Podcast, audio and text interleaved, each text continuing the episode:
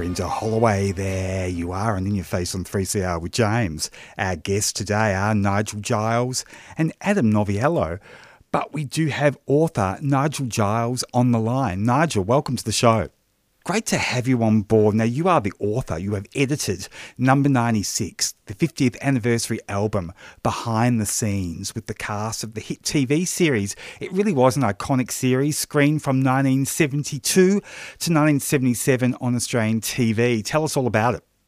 Well, there was absolutely nothing like it uh, before and pretty much since. So, uh, 50 years ago, we were prese- uh, the writers and producers and, and cast and people making the show were presenting issues that had never been seen before, uh, breaking lots of taboos, presenting gay characters, uh, for instance, uh, and, and all sorts of.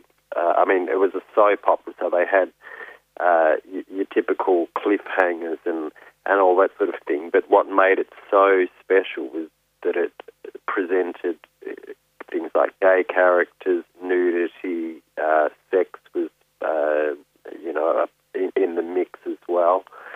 So, uh, yeah, very controversial. And the public loved it. Tell us about that gay storyline. Of course, uh, it featured the actor Joe Hasham, who played Don Finlayson, and there was an incredible scene with two men in bed, never before seen on Australian TV. Well, there were uh, uh, executives at Channel 10 who, who made the uh, or who broadcast the show who were very homophobic.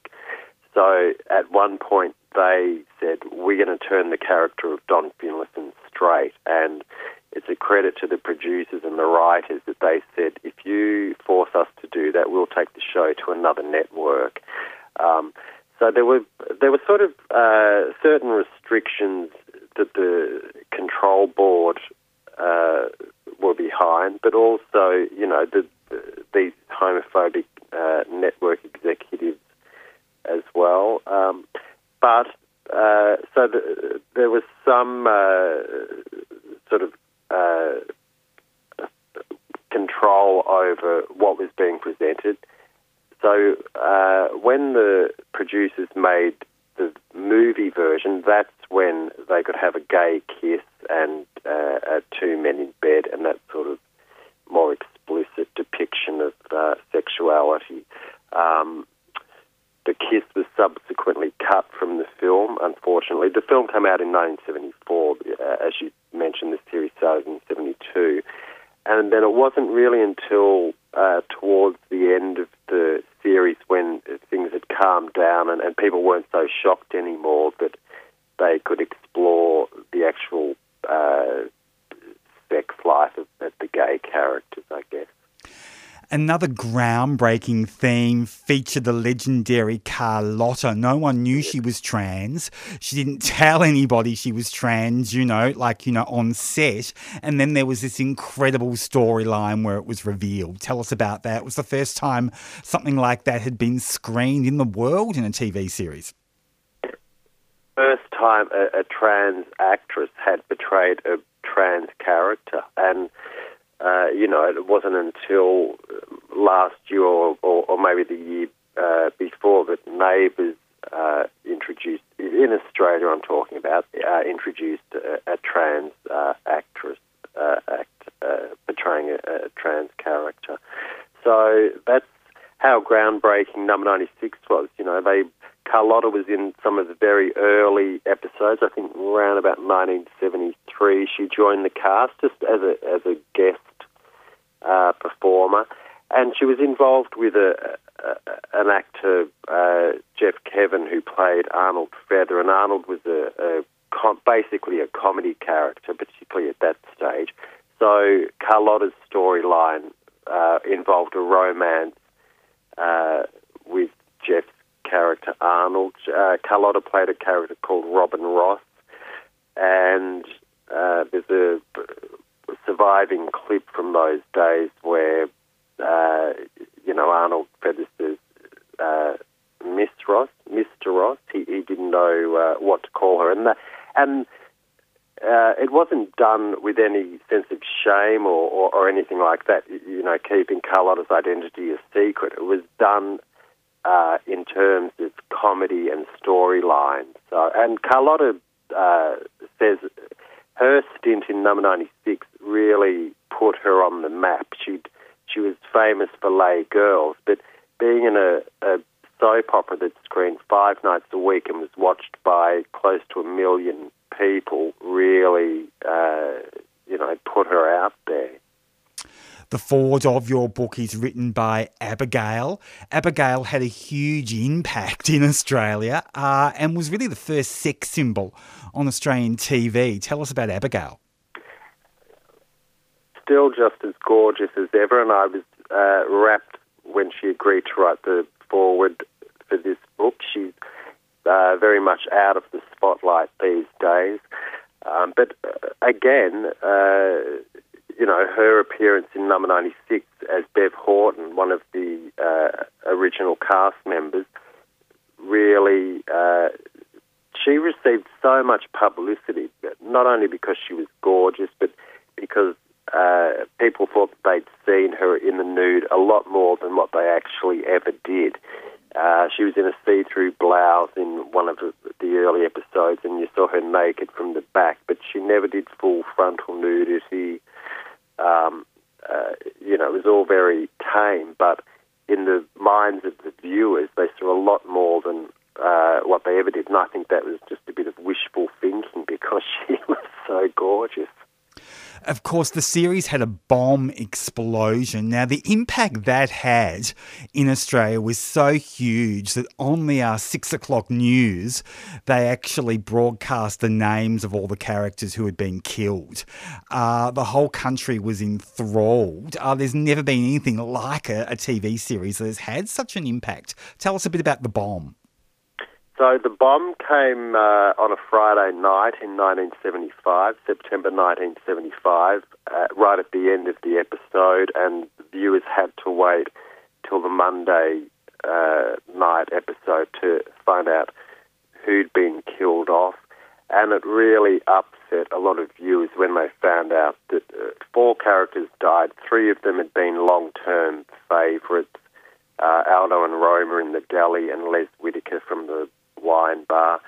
Um, but you know, you mentioned it, it, making the news. It was uh, that was the impact that the, the show had. It was it was so prevalent in our uh, consciousness uh, that it was newsworthy, and uh, the uh, newspapers uh, the on the day when it was revealed who was killed, that was it was front page news. Uh, there, was, uh, there was talk of uh, people calling Channel 10 and jamming the switchboard to complain about who'd been killed off. Uh, some viewers started a petition to try and bring the dead characters back. It's uh, you know that's how how much viewers felt connected to that show. They they they loved it. They loved the characters, and uh, they got upset when when their favourite characters were killed off.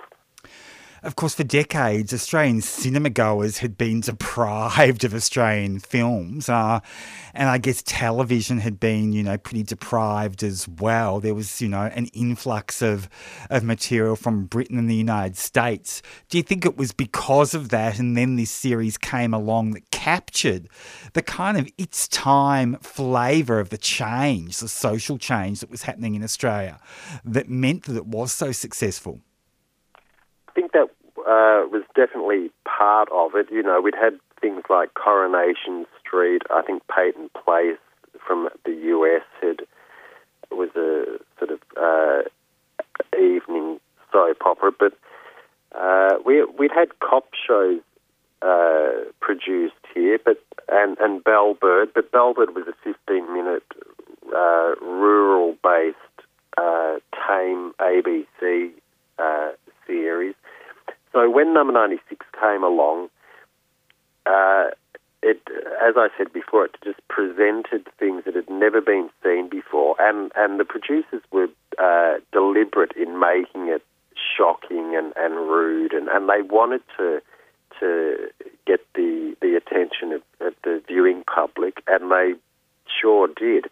It's um, uh, not only were they presenting something Australian, but the the diversity of characters was pretty amazing for the time as well. You had pensioners, you had business women, you had uh, Jewish business people, uh, ten pound poms, and you know the sexy younger cast as well. So it was a, a real melting pot uh, of society, and for the people watching, uh, it's often been said that viewers, if you didn't like someone in flat whatever, then there was someone else you liked in another flat, and and there was just someone for everyone to, to identify with, and you know, so people start watching it, get hooked on a character, and then the storylines, and then they get involved with other characters and, and talk about it the next day at work and school and on the bus and all over the place. And word spreads, and more people watch it, and it's um, it became a phenomenon. Of course, it straddled the black and white and colour eras in Australian TV. And what's really sad, but also pretty scandalous, is that the 10 network didn't think that people would be interested in the black and white episodes. And so what they did was they made like a wall decoration in their studios out of a lot, a lot of the tapes. And so many episodes have been lost. Right, yeah. So I think there's something like 16 or so black and white episodes from the uh, very early days, and then there's a whole chunk of I don't know, maybe 500 black and white episodes that are missing. So from 1972, 1973, and uh, and part of 1974, and then all the colour episodes still exist and are held by the National Film and Sound Archive. But that um, destruction of those tapes is cultural vandalism as far as I'm concerned, and, and many other people are concerned. And, you know, people like Robert Helpmann appeared in a cameo role. That's lost. Um, thankfully, Frank Thring was in it in the colour days, so in a cameo. So his little uh, stint in the deli still exists. But there's some great stuff from those early black and white days that we will never be able to see. All that exists is the script and um, a, a, couple of um, uh, stills, production stills from, from some of those really controversial uh, episodes. And the other thing is, those episodes that are lost are from when the show was really at its peak. So yeah, it's such a shame that they they didn't think it was worth preserving them. I don't get it. Have we lost the episode where Carlotta came out as trans? We've got, uh, we don't have her. She was in a few episodes, and there's just one, uh, or maybe one or two clips that still exist, and um, uh, you know people can find them on YouTube and uh, on uh, DVD releases and and that sort of thing. But um, you know, I guess it's better that we've got something rather than nothing. So. But it really does reflect the cultural cringe, doesn't it, that existed in Australia at the time. And the fact that even though it was having such a huge impact on the community, they still didn't think that people would be interested in it once we switched to colour. Yeah, that's that's why it just uh, it doesn't make any sense to me at all. I just think even if the producers didn't think the show would ever be repeated in full again, you should still preserve these episodes because the show was so groundbreaking, uh, so controversial, and so ahead of its time. Um, you know, they the episodes definitely deserve to to be uh, saved. I, I can't even uh, you know begin to think what else we've lost from those episodes. Um, I didn't start watching the show until 1974, so I, I was uh, very young when Number 96 started. So there's some uh, episodes that myself and others will never ever be able to see. And, you know, there's uh, actors like Candy Raymond and Carmen Duncan, a lot of their stuff has gone, um, and plenty of others too, unfortunately. Lorraine Desmond did make a cameo in the black and white days, and that episode is saved. Yes, that's right, and that's one of the. Uh, uh, uh, you know, there was a lot of comedy in the show, and that's one of the most hilarious scenes from throughout the whole series uh, run, I think. And, you know, Lorraine hadn't done a lot of acting. She'd done uh, variety and, and singing, but and uh, she might have done a, a guest role in a Crawford cop show, but uh, that was one of her first television acting jobs. And, you know, then, of course, she went on to other things, including A Country Practice, which she's uh, very well known for. Um, but, yeah, that was uh, one of her uh, breakout roles. Nigel, it must have been an incredible journey for you editing this book and connecting with the cast. Tell us about that journey and the backstory that got you there.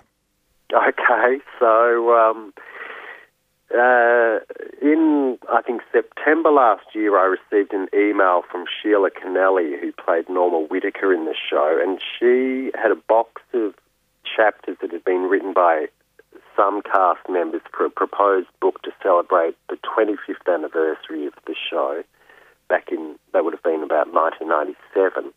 They couldn't find a publisher, uh, so the, the chapters just sat in the box gathering dust. Sheila just thought I might be interested uh, to read them, not to publish them.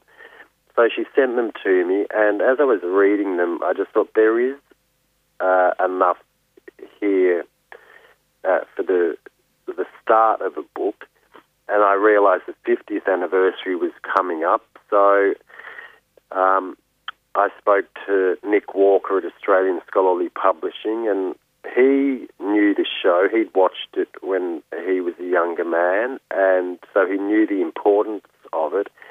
Um, and so, with his go ahead, I then contacted people like Joe Hasham, Chard Hayward, who hadn't contributed chapters to the uh, original proposed book, and, and, a few other actors, Paula Duncan, uh, Roger Ward, uh, and just asked them if they would like to write chapters. Uh, nearly everybody I asked uh, agreed, and so uh, now we've got a book written by I think there's 31 contributors, and they're all individual voices talking about their experience of the show, but also they talk about their careers.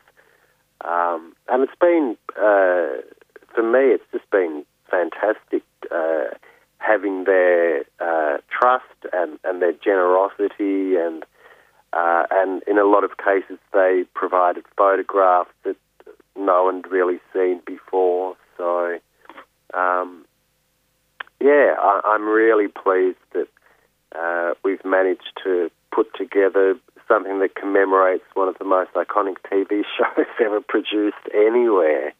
And you've really captured it, and you've captured it in the voices with the written words of the cast. That's quite an incredible achievement, Nigel. It's really wonderful.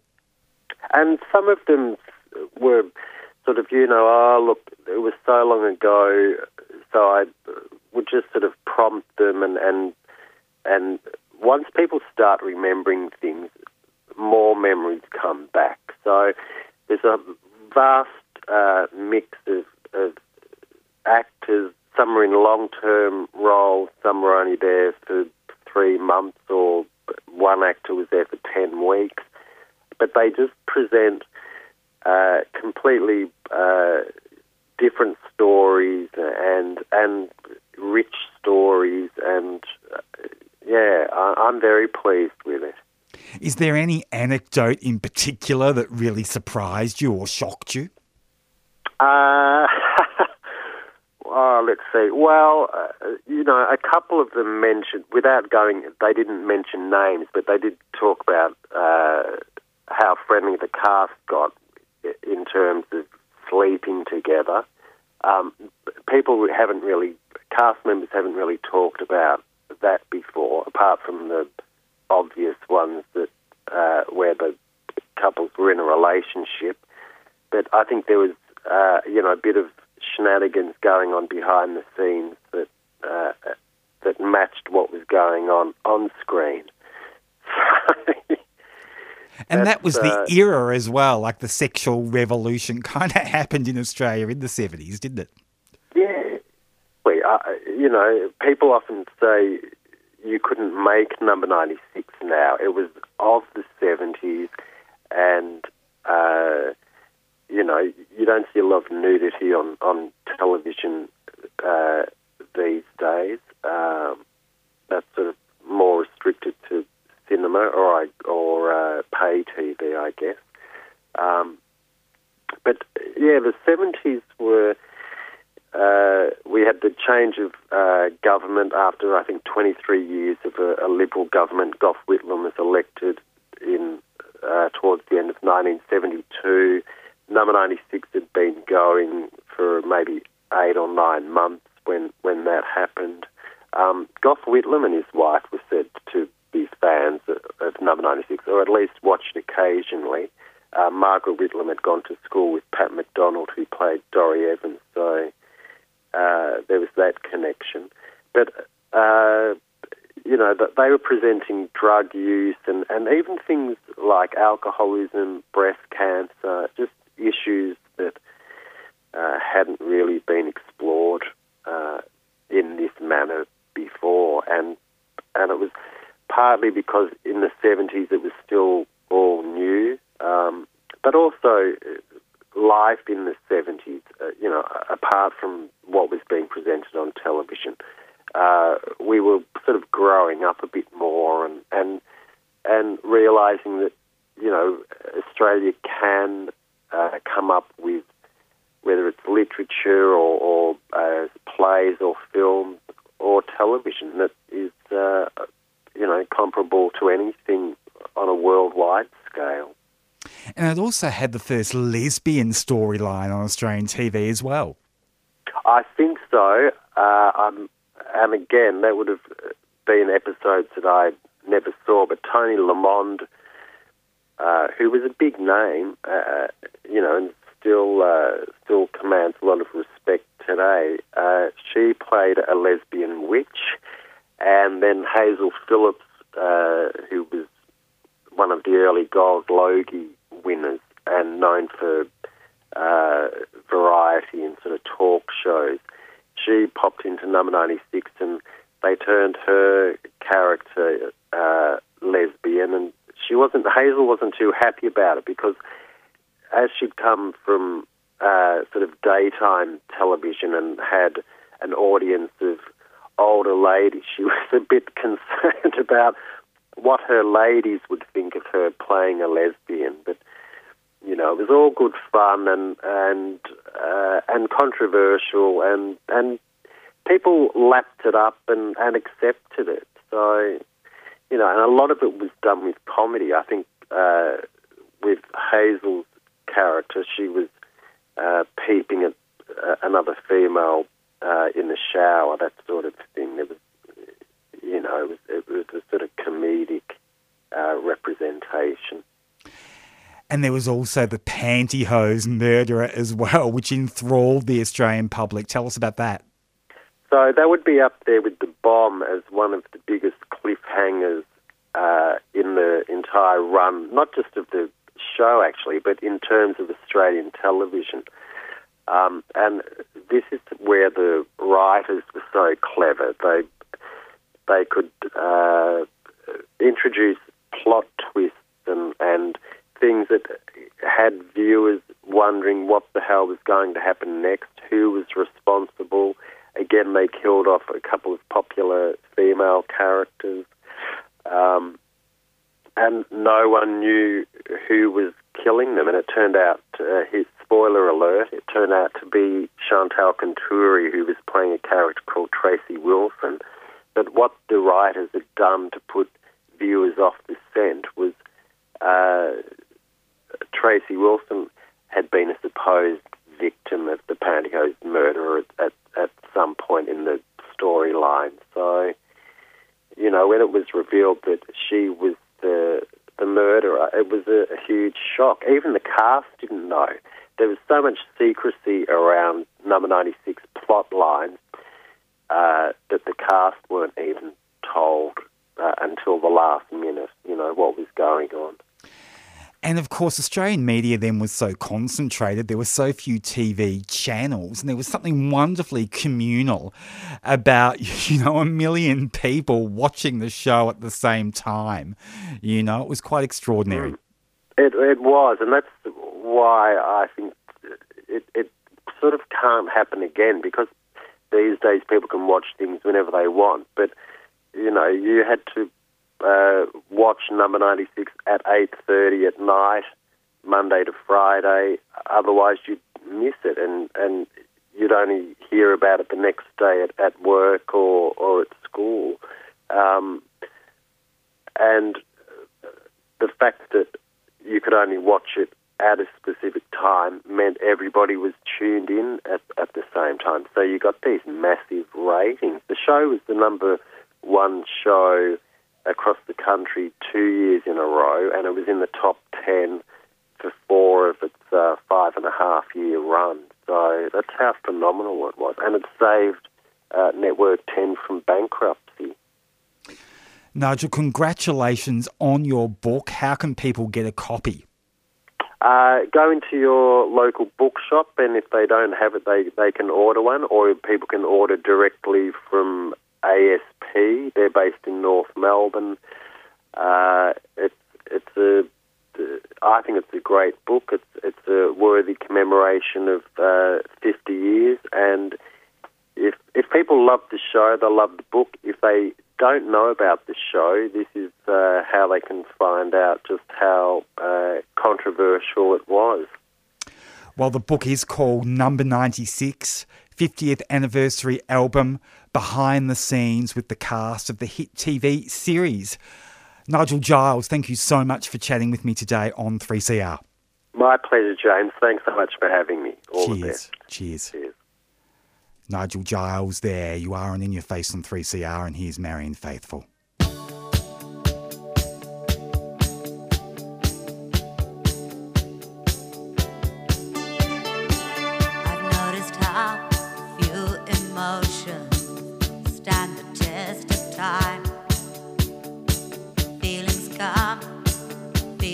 Go, and the days are fine.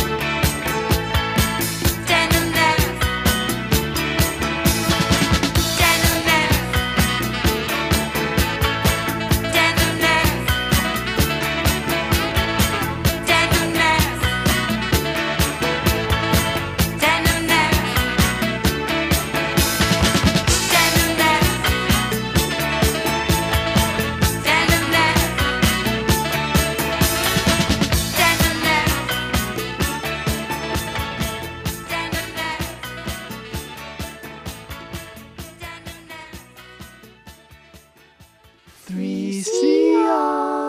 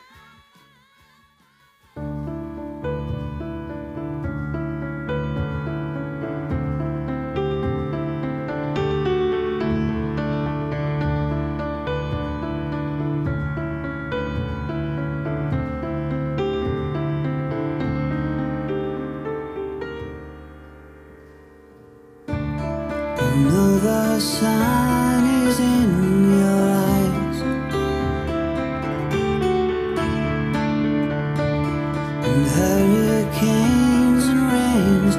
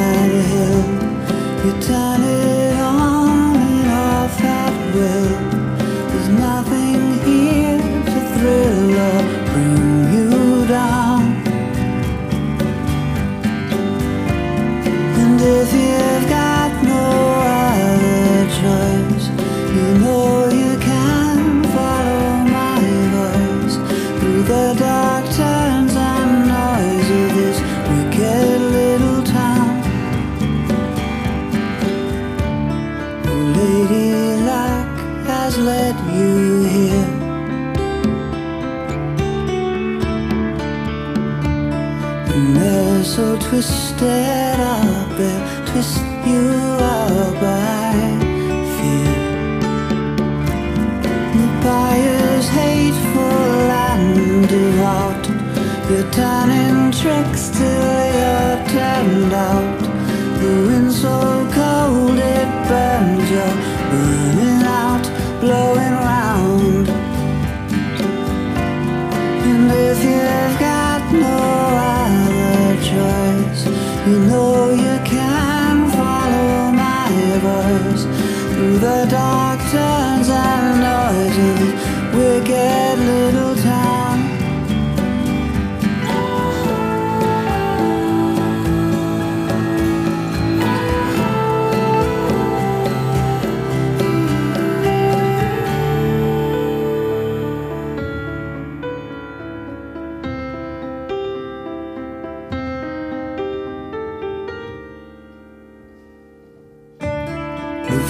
vicious and the cruel.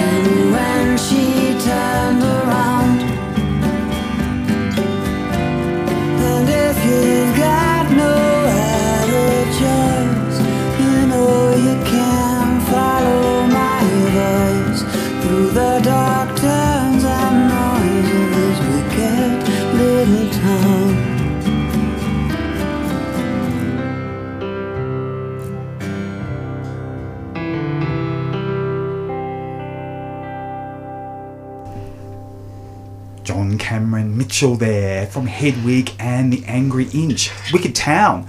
Joined by Adam Noviello, who is the star of, uh, one of the stars of Senser. Yes. Come from rehearsal, do tell. Yes, I literally I was released early so I could come and chat with you. But yes, you must excuse me if I smell. I feel like I'm all sweaty and yuck from running around a rehearsal room all day. But I'm here and I'm thrilled. Thank you for having me. Tell us about Senser. So Senser is uh, this a brand new play uh, commissioned by TheatreWorks um, to be part of their you know 2022 season, and it's written by the brilliant uh, Britt Shipway, who's a fantastic you know actor writer extraordinaire. And so Senser tells the story of a sort of not too distant dystopian future where music no longer exists. So it's this actually terrifying concept of what the world might look like if music has just been cancelled out of existence. So it's very much about, you know, what would we give up if we could hear a song or, you know, a song that we were connected with just one last time. So yeah, it's set in 2043. And so Louisa Scrofani plays uh, Ava, who's uh, a young girl in this sort of dystopian world, you know, that has no music in it, where she hears music in her head, but she has no concept of what it is she's hearing in her head because she's grown up in a world where music doesn't exist. And so I play the guardian, who is someone who kind of enforces those these rules in this world where music is a big, big no-no. And then I also play, um, I also play the cabaret queen, who's this sort of cabaret songstress from the 40s who sort of comes to life in Ava's imagination. It's a crazy show. It's going to be great. What's it like playing those two characters? That's quite a juxtaposition. Huge, yeah. It's it's joyous. It's it's hard. It's because I I bounce between them super quick. So I'll be on stage as the guardian, who's this very sort of very strict, very measured, uh, you know, corporate kind of person, and then the cabaret queen, who's this sort of you know joyous representation of like the glory days of Weimar Cabaret. And so it's glorious fun because I just get to play these two very, very different humans in very different worlds. And yeah, bouncing between them is, is tricky and rehearsals is, it's, yeah, it's a lot of work, but it's, it's really, really cool. I'm so, so lucky to be doing it. What does Senser tell us about the era that we're living in and the one we're moving into? I mean, it's. Uh, I guess it's very much a sort of subtle slash not so subtle look at cancel culture and how far it might go. You know, it's we have little tiny sort of Easter eggs throughout the show about, you know, how artists. Particularly musicians use their art and use what they do to sort of express themselves or express their opinions, whether that be personal, political, you know, those sort of things. I guess the world of this show is very much yelling at us being like we can't let it get this bad as far as you know not allowing people to express themselves and we can't let the world get to a point where we just give up all the good things to keep the world sort of stable or in line i guess. You know there's a moment in the show where my character sort of exclaims you know laws and rules are, are there to keep us you know uh, to to there'd be chaos without rules and order essentially which you know i guess there's some truth to that but we just can't let the world get to the point where that is our priority you know keeping us all sort of in line and stagnant. You know we need art and we need creativity and we need you know we need to be able to express ourselves in that way So, Senser is certainly set in an authoritarian era. Would you say it's fascist? Very much so. I think, you know, think sort of, you know, Gilead, a Handmaid's Tale kind of world, you know, a world where the the the higher power just rules everything and, you know, as humans we are absolutely just cogs in a in a mindless and in this case musicless machine. Yeah. Wow. Okay. so that must be quite um, a challenge for the director to kind of, you know, direct this cast that's Yeah. Pretty emotionally strung, I would imagine, oh, by yeah. these roles. Yeah, yeah, yeah, yeah. I mean, Miranda Middleton is directing it, and, and, and she's you know she's brilliant in in every sense. But it's I think the huge challenge is there's only two of us on stage for the entire show. So you know there's two humans and this you know theatrical space to communicate this story and create this world.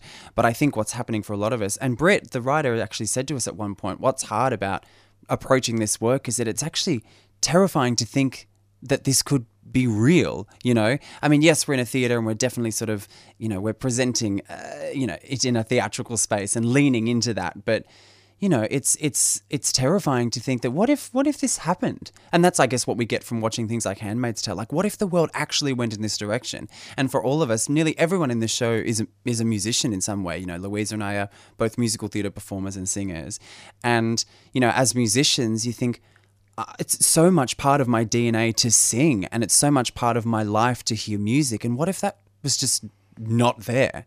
You know, and what if we were told that music and singing was just bad and evil and, and, and not good for us? It's it's actually a very terrifying thing. And going into work every day, it's like obviously it's joyous to be working and creating a show, but it's also, yeah, dark and terrifying to think about this concept. Mm. And it's also a metaphor for what some people are trying to do to the LGBTIQ community as well. I mean, you've mm. got these illicit dance halls happening in, in, in your mm. production, you know, with our drag kings and, you know, yes. queens of, you know, great musical talent, you know, mm-hmm. and it's all clandestine. It's kind of a metaphor for what they're trying to do to us, isn't it? Some, yeah, very much so, very much so. I mean, the the cabaret queen, the other character I play, she, you know, exists in this sort of in 1943, the glory days of sort of the, the underground cabaret world, where it was all very taboo and very like you didn't talk about it. But you know, if if you went underground into the, into a cabaret hall of some kind, you would you would find yourself in the most extravagant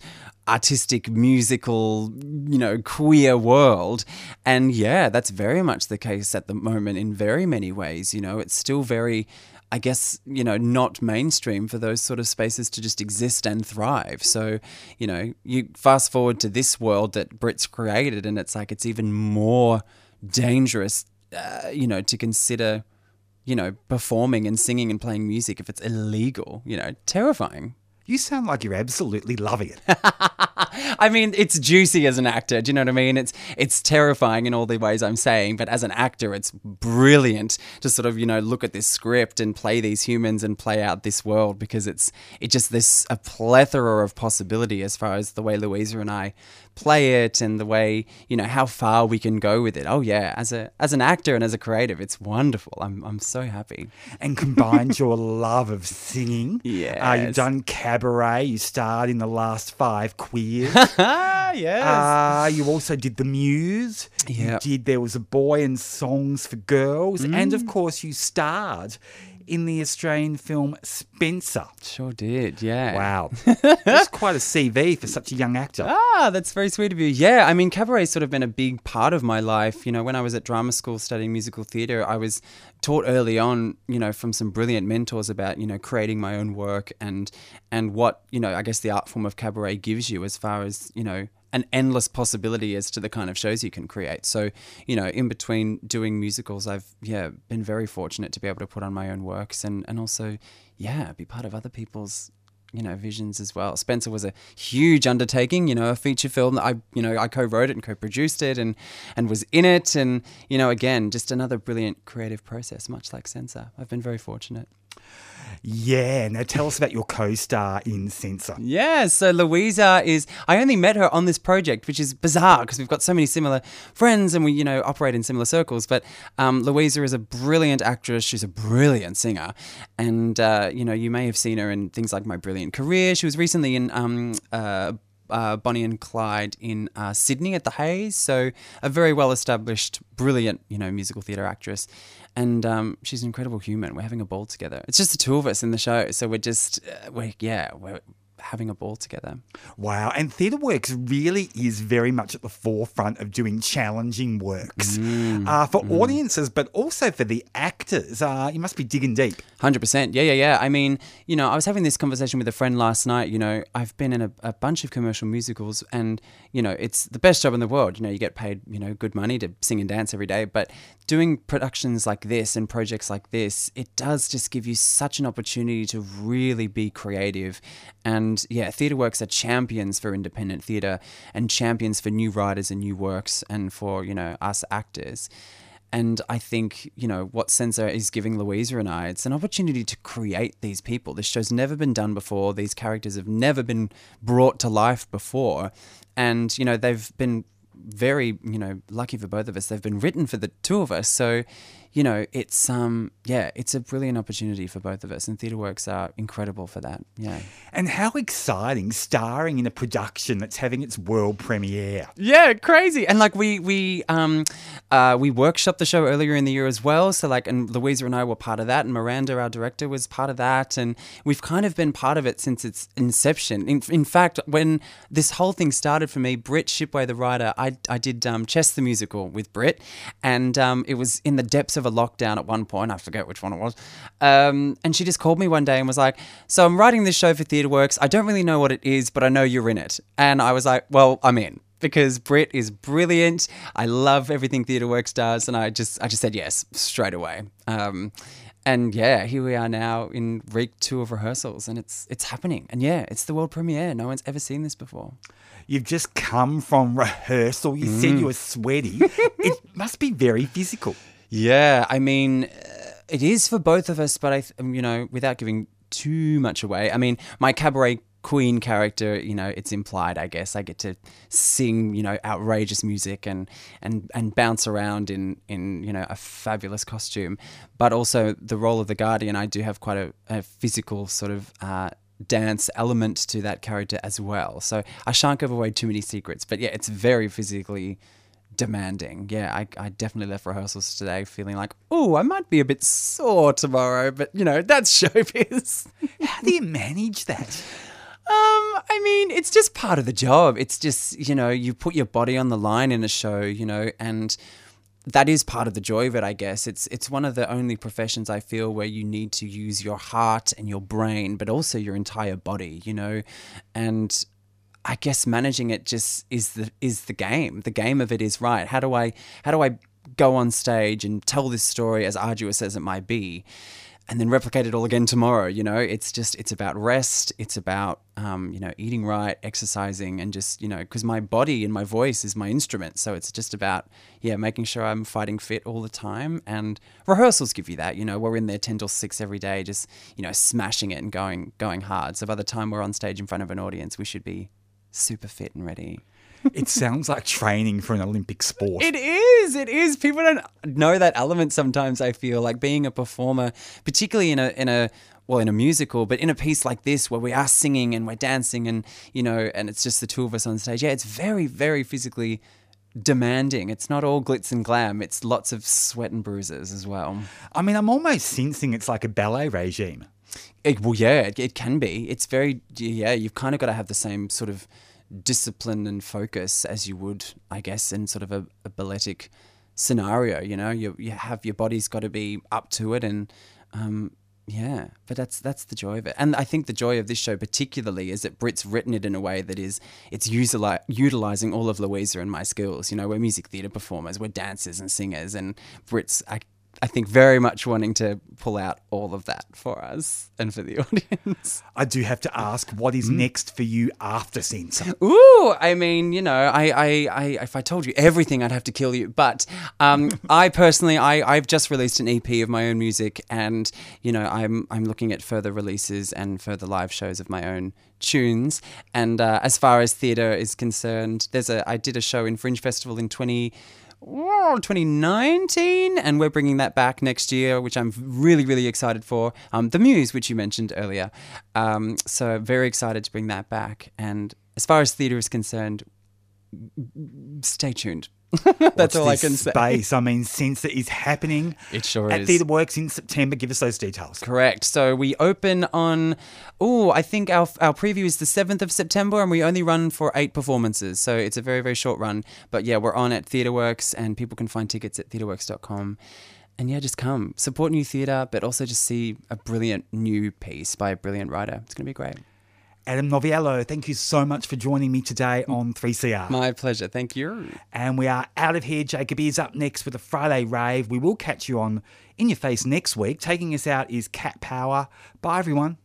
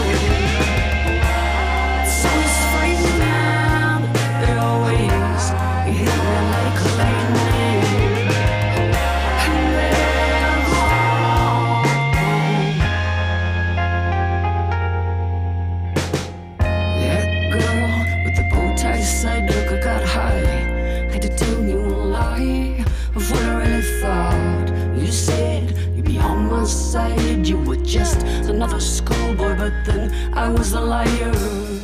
Just so what you thought. Did you hold me just a little too tight? Where were the tears in your eyes?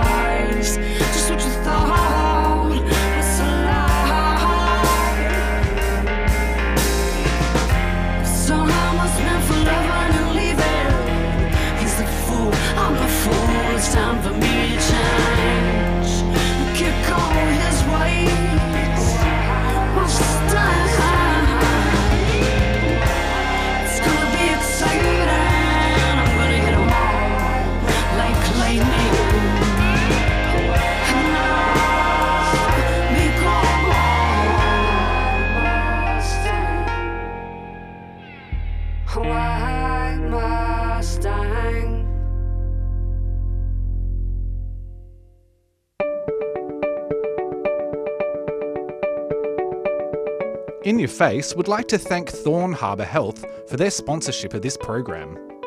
Thorn Harbour Health envisions a healthy future for our gender, sex, and sexuality diverse communities, a future without HIV, and a future where all people live with dignity and respect. To find out more, search Thorn Harbour Health on your search engine or Facebook.